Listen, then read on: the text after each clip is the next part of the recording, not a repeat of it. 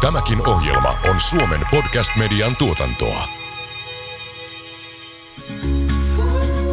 Kaisa, onko sulla yhtä paljon lainaa kuin Sanna Marinilla? Mulla on vaan noin kolmasosa siitä. Tiedätkö, ei mullakaan kuin puolet siitä. No. Ja mä oon kuitenkin Sannaa vanhempi. No, ehkä Sannalla on vähän enemmän tulojakin kuin meillä. Ja itse asiassa varmaan vähän enemmän vastuutakin. Mietityttävätkö raha-asiat? Tiesitkö, ette taatusti ole ainoa? Kuuntelet Taloudellinen mielenrauha podcastin kuudetta kautta. Tässä podcastissa tavoitellaan taloudellista mielenrauhaa sijoitusbloggari Jasmin Hamidin ja Danske Bankin sijoittamisen huippuasiantuntija Kaisa Kivipellon johdolla.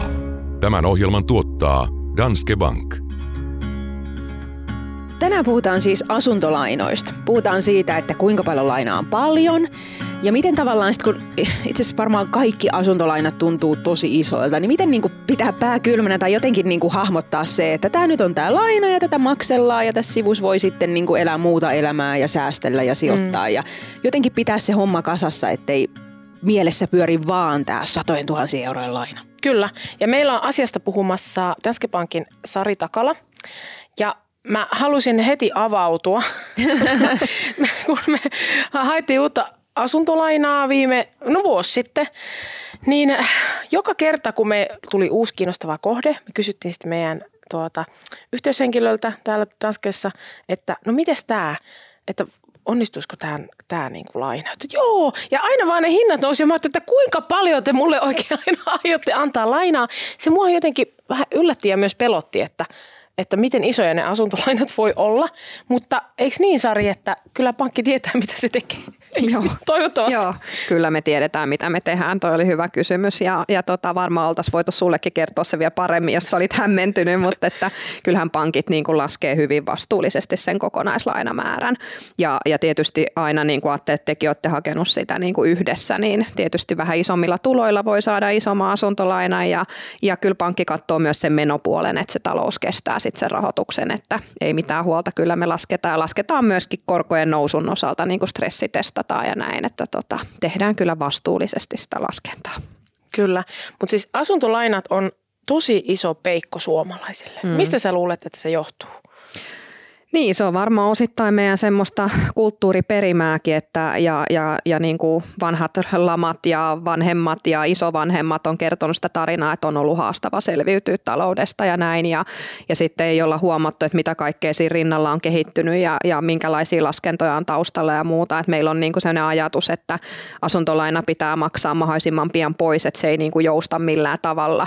Ja sehän on vähän semmoista niin kuin sanoinkin tuossa, että kulttuuria ja historiallista perimää, että nykypäivänä me pystytään tehdä asuntolainaratkaisuja huomioiden se kokonaistalous niin, että kun tulee jotain mukavaa, mihin haluaa sitä rahaa tai sitten niitä ei niin kivoja yllätyksiä, niin sitten kuitenkin me pystytään sillä ratkaisulle mahdollistamaan niitä joustoja, joita tarvitaan sitten tilanteiden mukaan voisi kuvitella, että siinä keskustelussa, tämmöisessä kauhistelukeskustelussa näkyy myös se äh, hintojen eriytyminen, mm. että sitten kun on niitä paikkakuntia, missä sä voit niin kuin 80 tonnilla ostaa perheasunnon ja sitten äh, esimerkiksi Helsingissä 500 tonnia perheasunnosta ei nyt ole mikään kummonen hinta tavallaan, että mm. sen verran ne nyt maksaa, niin totta kai sitten sit varsinkin jos vertaillaan ministeriöiden tai muiden tämmöisten äh, isokenkäisten ihmisten palkkoja tuolla lehtien sivuilla, niin sitten kauhistellaan, että kauheeta, että, että miten se on noin huonosti niin kuin säästänyt, että on joutunut ottaa mm. puolen miljoonaa euron lainan, että mm. eikö se ole niin kuin saanut käsirahaa, vaikka sitten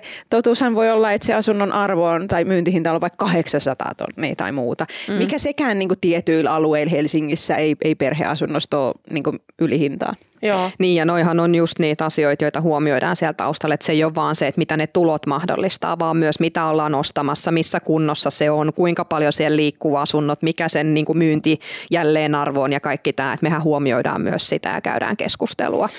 Miten, ootko huomannut sit mitään muutosta, kun jotenkin mun kuplassa musta tuntuu, että tämä, mitä Kaisakin puhuu tästä peikosta ja sä sanoit, että on ollut niinku tapana niinku maksaa mahdollisimman mm. nopeasti ja se on niinku kunnon ihmisen mitta, kun voi sanoa, että nyt on lainat maksettu tai velaton asunto, että nyt alkaa elämä niinku sit 20 vuoden päästä.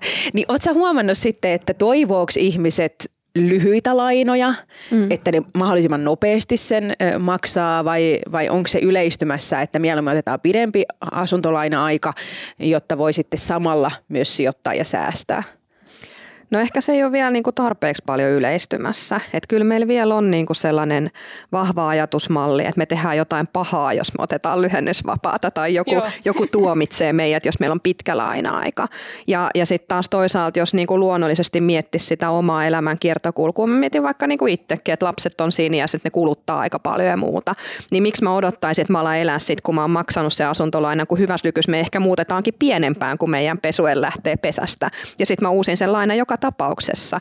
Mutta tosi vähän me mietitään ehkä niitä niinku elämän tarpeita sit kuitenkaan siinä rahoitusratkaisussa, joka olisi mun mielestä niinku ihan äärimmäisen tärkeää.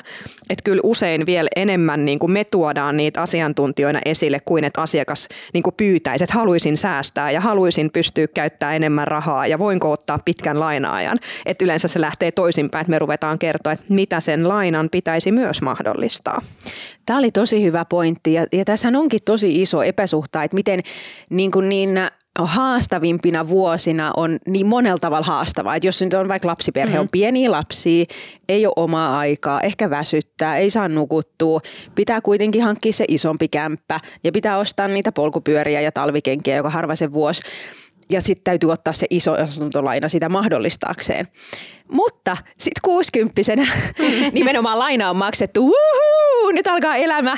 Ehkä iso, omat vanhemmat ö, siirtyy ajasta ikuisuuteen, saa perintöä, muuttaa pienempää kämppää ja yhtäkkiä sulla on sit niinku, silloin, kun muutenkin jotenkin tavallaan niinku elämä jo niinku helpottuu ja voi harrastella kaikkea, niin sitten jotenkin vihdoin se rahatilannekin on hyvä. Mm. Et se on just näin, että pitäisi niinku pystyä jollain tavalla vaikka sit asuntolainalla pelaa sitä, että, että ne haastavimmat vuodet sit helpottuisi. Mm. Ja sitten kuitenkin tuossa just, jos mä mietin niinku sit taas niinku täältä rahoittajan näkökulmasta, miten me nähdään, että asuntolaina käyttäytyy, niin monesti niinku seitsemän vuoden välein usein se jollain tavalla uusitaan. Niin Et usein. se ei kuitenkaan ole sit niinku 30 vuotta voimassa tai 35 vuotta, vaan sitten tulee joku, että mulla tulee joku peruskorjaustarve, mä uudelleen mitotan sitä lainaa tai mä vaihdan isompaan tai pienempään ja taas mä mitotan sitä lainaa. Että se ei ole, että me ajatellaan jotenkin silloin, kun me otetaan se laina, niin me ajatellaan se 30 vuotta, että ihan siis, kauheeta. Mä kyllä ei tunnustan, että mä, mä oon kanssa katsonut, no kuinka vanha mä sitten oon, kun se laina. ja kuinka vanha meidän lapset on, no jo 25, herra Kristus. Että, että ihan niin kuin, tosiaan jotenkin se ajatus on pinttynyt, että tämän kanssa nyt eletään niin kuin hamaan tappi.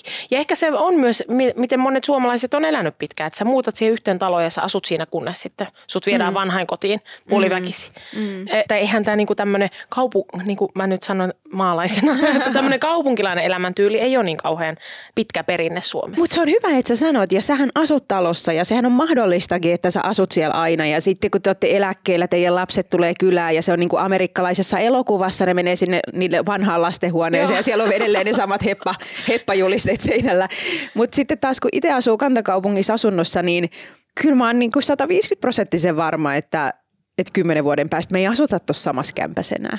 Mm. Eli silloinhan me joudutaan niin kuin neuvottelemaan uusi mm. laina ja, ja niin kuin näin. Et me varmaan muutetaan isompaan tai, tai jostain muusta syystä äh, niin kuin vaihdetaan asuinpaikkaa, niin, niin tota, mä en ole ei, ihan varma, että onko mun nyt 30 vai 25 vuotta sitä asuntolaina, koska se on niin. neuvoteltu kaksi vuotta sitten, en mä muista enää. Niinpä.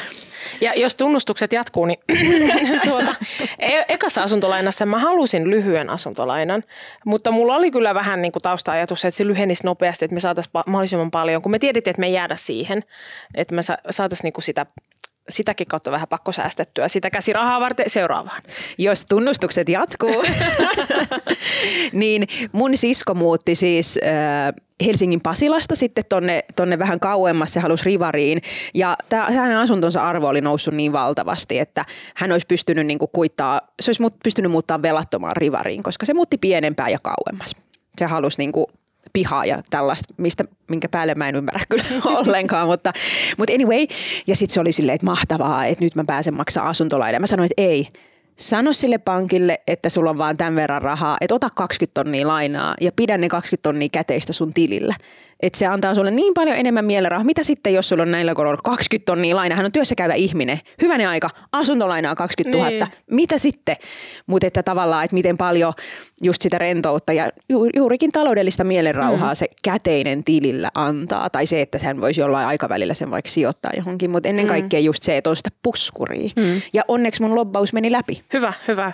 Mutta se selkeästi oli niinku hänelläkin ajatuksena, että jes, että sitten voin olla velaton. Ja niinpä. Ja tilillä on niinku satane. No, no nämä on niinku kauniita ajatuksia että siitä, että on, on niinku joustoa ja näin, mutta miten sitten voisi itse hahmottaa oikeasti, että nyt on vaikka ensiasunnosta tai sitten joku haluaa vaihtaa isompaan perheasuntoon, niin miten tuota voi hahmottaa sitä, että minkälaisen lainan, minkä pituisen ja minkä koko se saa ja mm. kannattaa ottaa? No siis pankillahan on tuohon työvälineitä olemassa toki, että meidänkin verkkosivuit löytyy erilaisia laskureita ja nyt on myös se asuntolainalaskuri, jolla voisit simuloida sitä, että okei, että kuinka pitkän laina-ajan mä otan mm. ja millä korolla ja voi stressitestata sitä korkoa, jos haluaa itsekin ja, ja niin kuin tällainen huomioida ja siinä voisit katsoa, että no jos mä pidennän laina-aikaa, että mulla olisi vaikka tämän hintainen asunto ja mä pidennän laina-aikaa, mitä se kuukaudessa tarkoittaa. Joo. Ja sitten siellä on myöskin semmoinen säästämislaskuri, jota suosittelen käyttämään, koska siinä taas näkee sen, että jos mä en laitakaan ihan koko tota summaa, mä pidennän laina-aikaa, mä otankin tuosta muutaman satasen ja lyön sen säästö, että kuinka paljon mä saan sieltä sitten taas niin kuin sitä korkoa korolle niin sanotusti. Et mietin tossakin, kun sä sanoit sitä, että, että mahdollisimman lyhyt laina-aika, että säästätte sitä kautta niin. Niin kuin pakolla sitä, että olisiko ollut viisaampaa sit itse asiassa no ottaa pidempi laina-aika ja laittaa sinne säästöihin sitä, Todellakin saada olisi. vähän tuottoa ja just näin. ajateltuna. Mutta mä haluan haluan kertoa, mä testasin tuota asuntolainalaskuria meidän nettisivuilla. Ja mä testasin sitä, koska nyt Twitterissä oli kova, kova sota siitä, että miten Sanna Marinilla voi olla asuntolaina kooltaan 719 000 euroa. Mm. Niin mä vähän kokeilin sitä tuota laskuria. Mä laitoin sinne, että on naimisissa yksi lapsi ää, ja tuota, sitten kokeilin, että millä tuloilla saisi sen nettotuloilla, saisi sen 719 000 euroa lainaa. Niin se oli nettotulot 6 850 euroa kuukaudessa.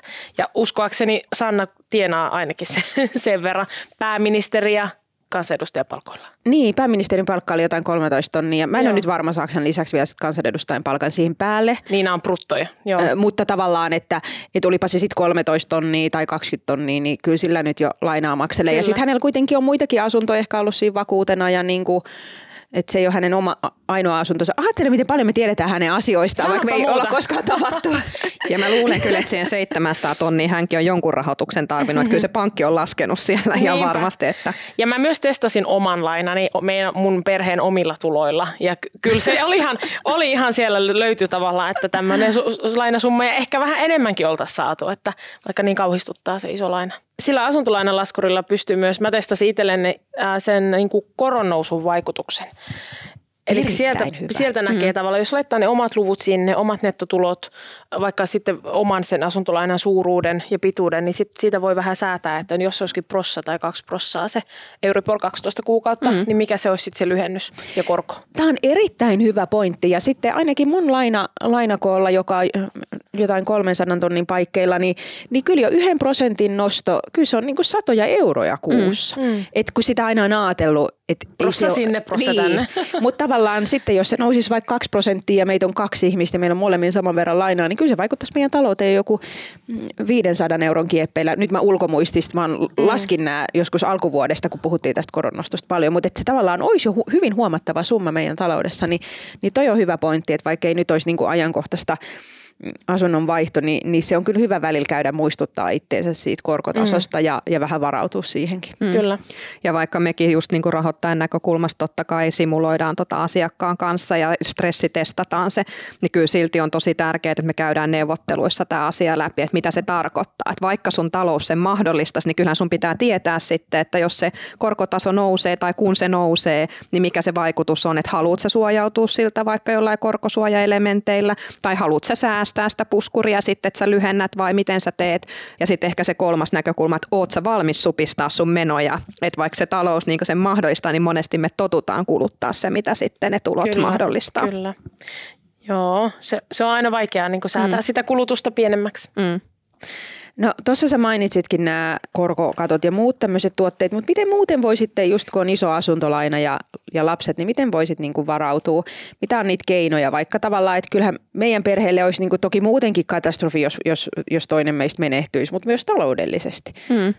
No siis mä, mä aina niin kuin itse mietin sen sitä kautta, että mitä mä suosittelen, kun käyn, käyn toki itsekin keskusteluja lähipiirini kanssa, että mun mielestä niin kuin paras paketti on sellainen, että sulla on ensinnäkin niin kuin siihen lainaajan alkuun, jos ei sulla ole puskuria tilillä vielä, että sulla ei ole niitä neljän kuukauden menoja vastaavaa määrää. Ja sulla on lainaajan alkuun, sulla on vaikka se kuusi kuukautta lyhennysvapaata, että kerrytä nyt hyvä ihminen se puskuri sit sinne, että me mahdollistetaan se.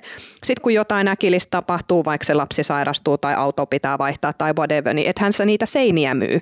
Että sulla on se raha siellä kuitenkin sit mahdollistaa niitä hyviä päiviä ja sitten niitä ei niin kivoja yllätyksiä. Eli se lainajan alkuun tehtävä lyhennysvapaa ja sitten mun mielestä siinä rinnalla, niin että miksi me pelätään sitä lainamäärää, kun se kuitenkin on se lainamäärä se, mikä me joudutaan ottaa.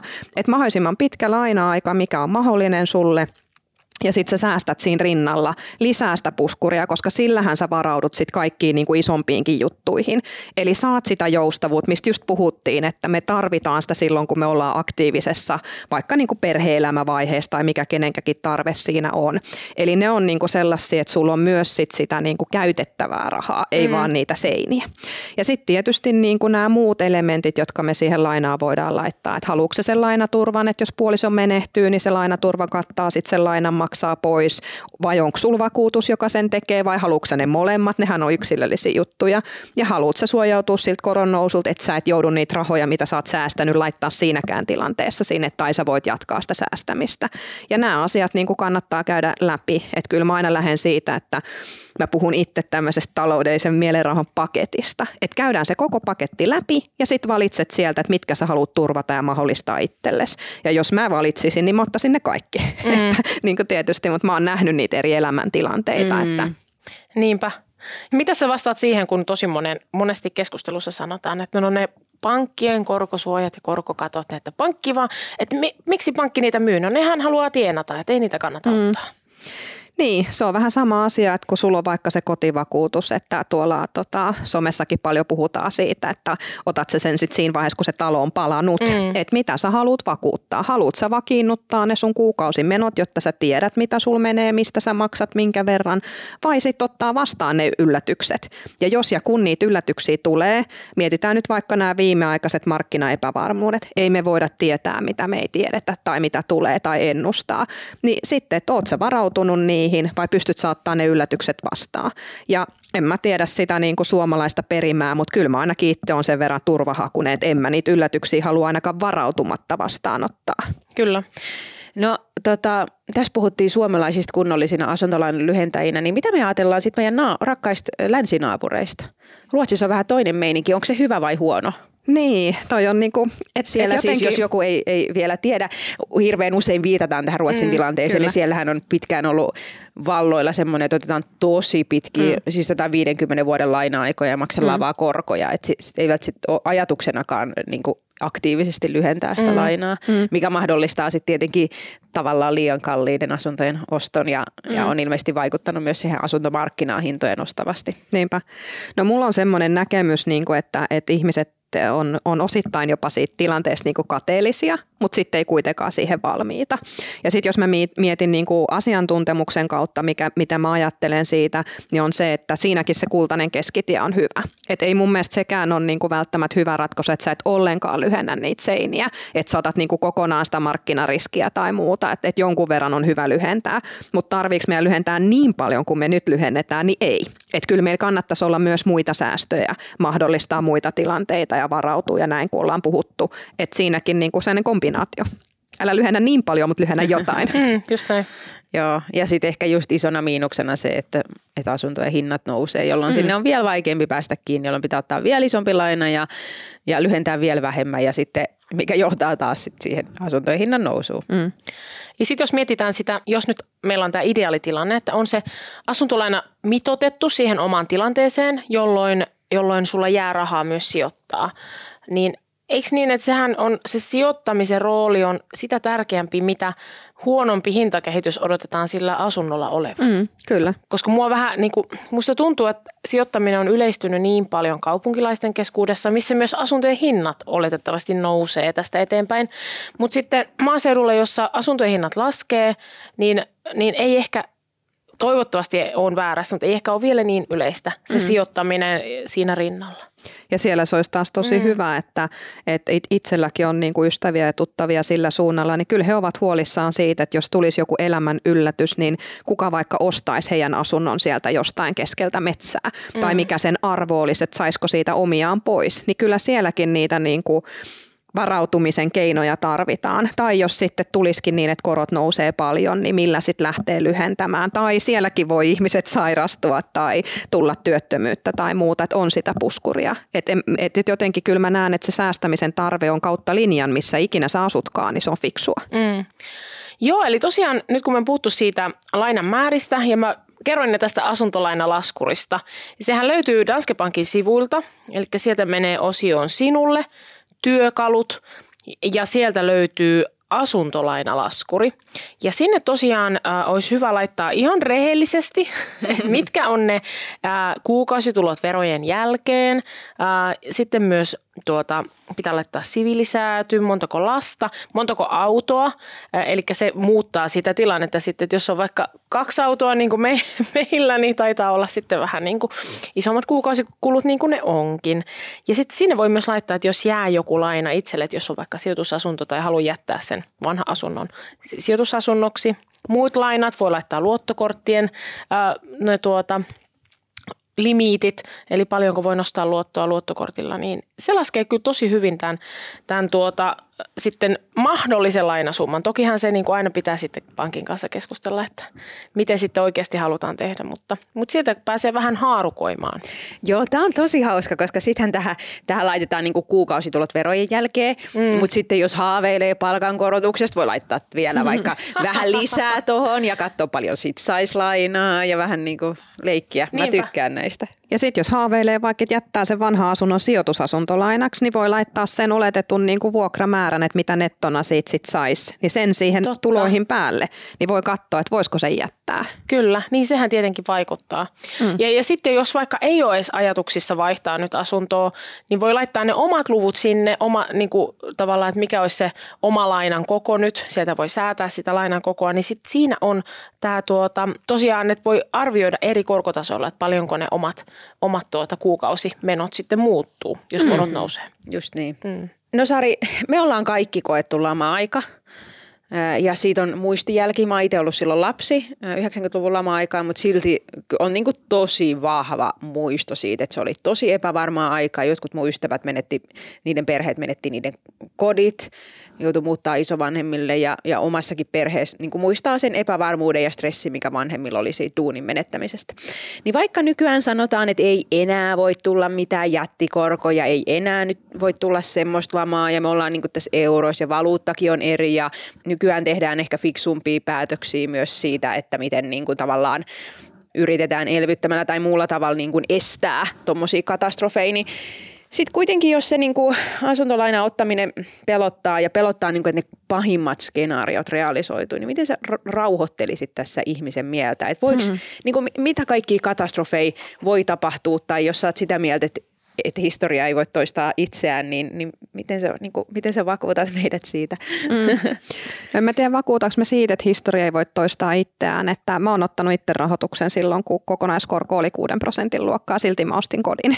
Että niin kuin, oman kodin omistaminen on mun mielestä niin kuin aina järkevää. Ja, ja niin kuin sanoin tuossa aikaisemmin, että nykyään sitä rahoitusratkaisua voi tehdä niin, että se huomioi erilaisia asioita. Että jos sä siinä rinnalla vähän säästät ja sä säästät sen puskurin ja sä et ole laittanut kaikkea sun kuukausituloja siihen asumismenoihin, vaan päinvastoin, että sä mietit niitä arjen tilanteita ja, ja huomioit nekin siinä, kun sä teet sitä sun kodin omistamista tai ostamispäätöstä, niin, niin tota, mun mielestä se on niin kuin järkevä ja hallittu päätös, että sä voit kuitenkin useimpiin riskeihin varautua ja sä voit niin kuin ottaa niitä huomioon. Ja sitten toisaalta, jos vaikka miettii asuntolainaa, niin sulla on mahdollisuus ottaa lyhennysvapaita laina aikanakin, jos sulla tulee niitä tilanteita. Että jos nyt vaikka historia toistaisi itseään, niin oot sä sen enempää suojassa vuokra-asunnossa. Se vuokra juoksee joka kuukausi. Että kyllähän jos tulisi niin kuin joku työttömyys tai muu, niin sitten sä joudut joka tapauksessa muutaman kuukauden hakea sitä työttömyysturvaa tai asumistukea ja, ja näin. Ja sielläkin olisi hyvä varautua.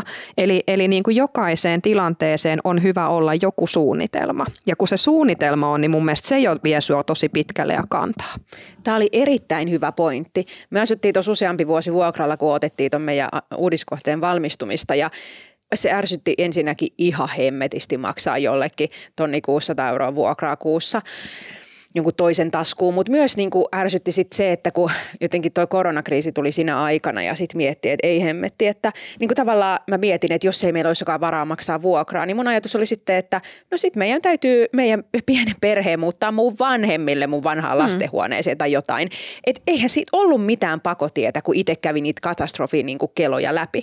Kun taas sitten nykyisessä tilanteessa totta kai meillä on yhtiövastike, mutta kyllähän mä ensimmäisenä soittaisin pankkiin ja kysyisin, että hei, että nyt on tällainen tilanne, että ei kerta kaikkiaan pysty maksamaan, että voidaanko pitää puoli vuotta taukoa. Ja mä uskon, että se onnistuisi. Mm. Että et se on just noin. Mutta hassu, miten aivot niin tottuu. Sanoit, että sä oot ostanut kämpän, kun on ollut 6 mm. prosentin korot. Ja mä muistan, kun mä oon ollut lainaneuvotteluissa ja stressitestataan täällä 6 prosentin, niin itse vaan mietin, että hohoja. Että tähän, tähänkö pitää käyttää aikaa, että eihän nyt ikinä nouse kuuteen pinnaan. Mm. Että miten nopeasti sitä tottuu tämmöiseen nollakorkoaikaan ja se on kyllä vaarallista. Mm. Mm.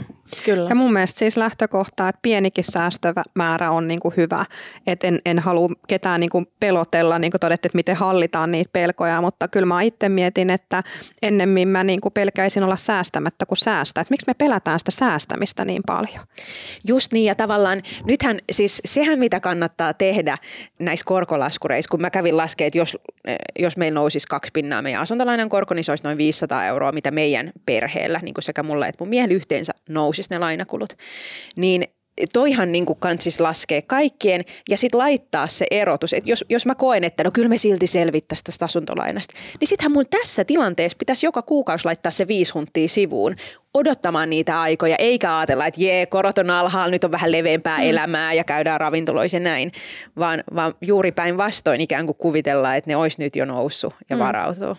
Ja sitten jos, jos ne riskit ei toteudu, niin sittenhän sulla on rahaa tehdä vaikka mitä. No just niin. Niinpä. Vielä kun ne sijoittaa fiksusti, niin. kasvaa korkoa Just näin. No niin. Tämä täytyy itsellekin tehdä nyt kotiläksyksi. Silloin mä sitä suunnittelin, että mä avaan ihan erillisen tilin sinne, minne mä laitan aina. Niin kuin, se on ihan avata verkkopankkiin erilaisia tilejä ja sitten niin sit tuntuu, mm. että asiat on niin kuin hallinnassa, että on se mm. vakuutustili ja matkatili ja sitten olisi tämä niin kuin koron, koron nousu varautumistili, niin sitten sit tuntuu, että pystyy niinku konkreettisesti jotenkin hallitsemaan mm. niitä riskejä. Joo, ja mulla tuli itse asiassa tuota, mieleen tuo meidän ihan ekan taloudellinen mielenrauhatutkimuksen tulos, missä todettiin, että tieto vähentää tuskaa. Mm. Eli mitä paremmin sä niinku tiedät ne sun niinku menot, kulut, äh, sit tulot ja, ja no tulot nyt kaikki tietää, mutta menoja voi olla vähän hankalampaa hahmottaa ja just nämä vähän laskea, että mitä tarkoittaisi tämä tilanne, jos korot nousee ja mitä tämä tarkoittaa. Ja sitten suunnittelee jo. Mm. Niin se, se niin kuin ihan tutkitustikin ihmiset, jotka suunnittelee enemmän sitä omaa taloutta, niin ne ei ole niin huolissaan mm. sitä omasta taloudesta. Ja sehän on mun mielestä just niin kuin ihan loogista, että jos sulla on suunnitelma eri tilanteisiin, niin ethän sä mietin niitä, että sä oot varautunut. Ja sitten just tossakin ehkä, mitä Jasmin sanoi, että, että mun mielestä tossakin se niin kuin kombinaatio tai kultainen keskitie, että on ihan hyvä laittaa se viisi satkuu niin kuin sivuun, että mikä mulla sitten menisi, jos korot nousee. Mutta sitten toisaalta niin kuin, sähän voit sitten, että et mulle ainakin tuo mielenrauhaa se, että mä voin valita. Mä voin valita, käykö mä siellä raflassa tai kulutaks mä sitä rahaa tai laitaks mä säästöön. Ja kun mä laitan sitä säästöön, niin mulla on joka kuukausi se valinta, että paljonko mä niin kulutan tai varaudun sinne tulevaisuuteen. Ne suunnitelmat antaa niitä mahdollisuuksia valita. Kyllä.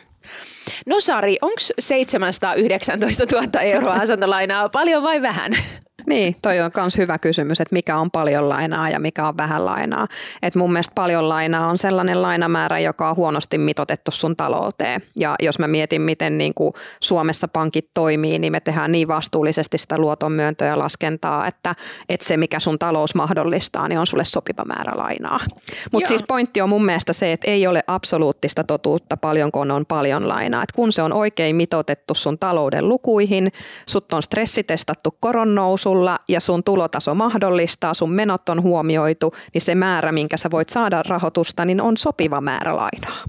Hyvin sanottu. Tähän on hyvä lopettaa. Kiitos paljon vierailusta, Sari. Kiitos. Kiitos. Kuuntelit taloudellinen mielenrauha podcastin kuudetta kautta. Ohjelman tuotti Danske Bank. Kiitos kuuntelusta. Jos pidit tästä ohjelmasta, muista seurata podcastia Spotifyssa tai tilaa ja arvostele Apple Podcastissa – niin muutkin löytävät ohjelman pariin.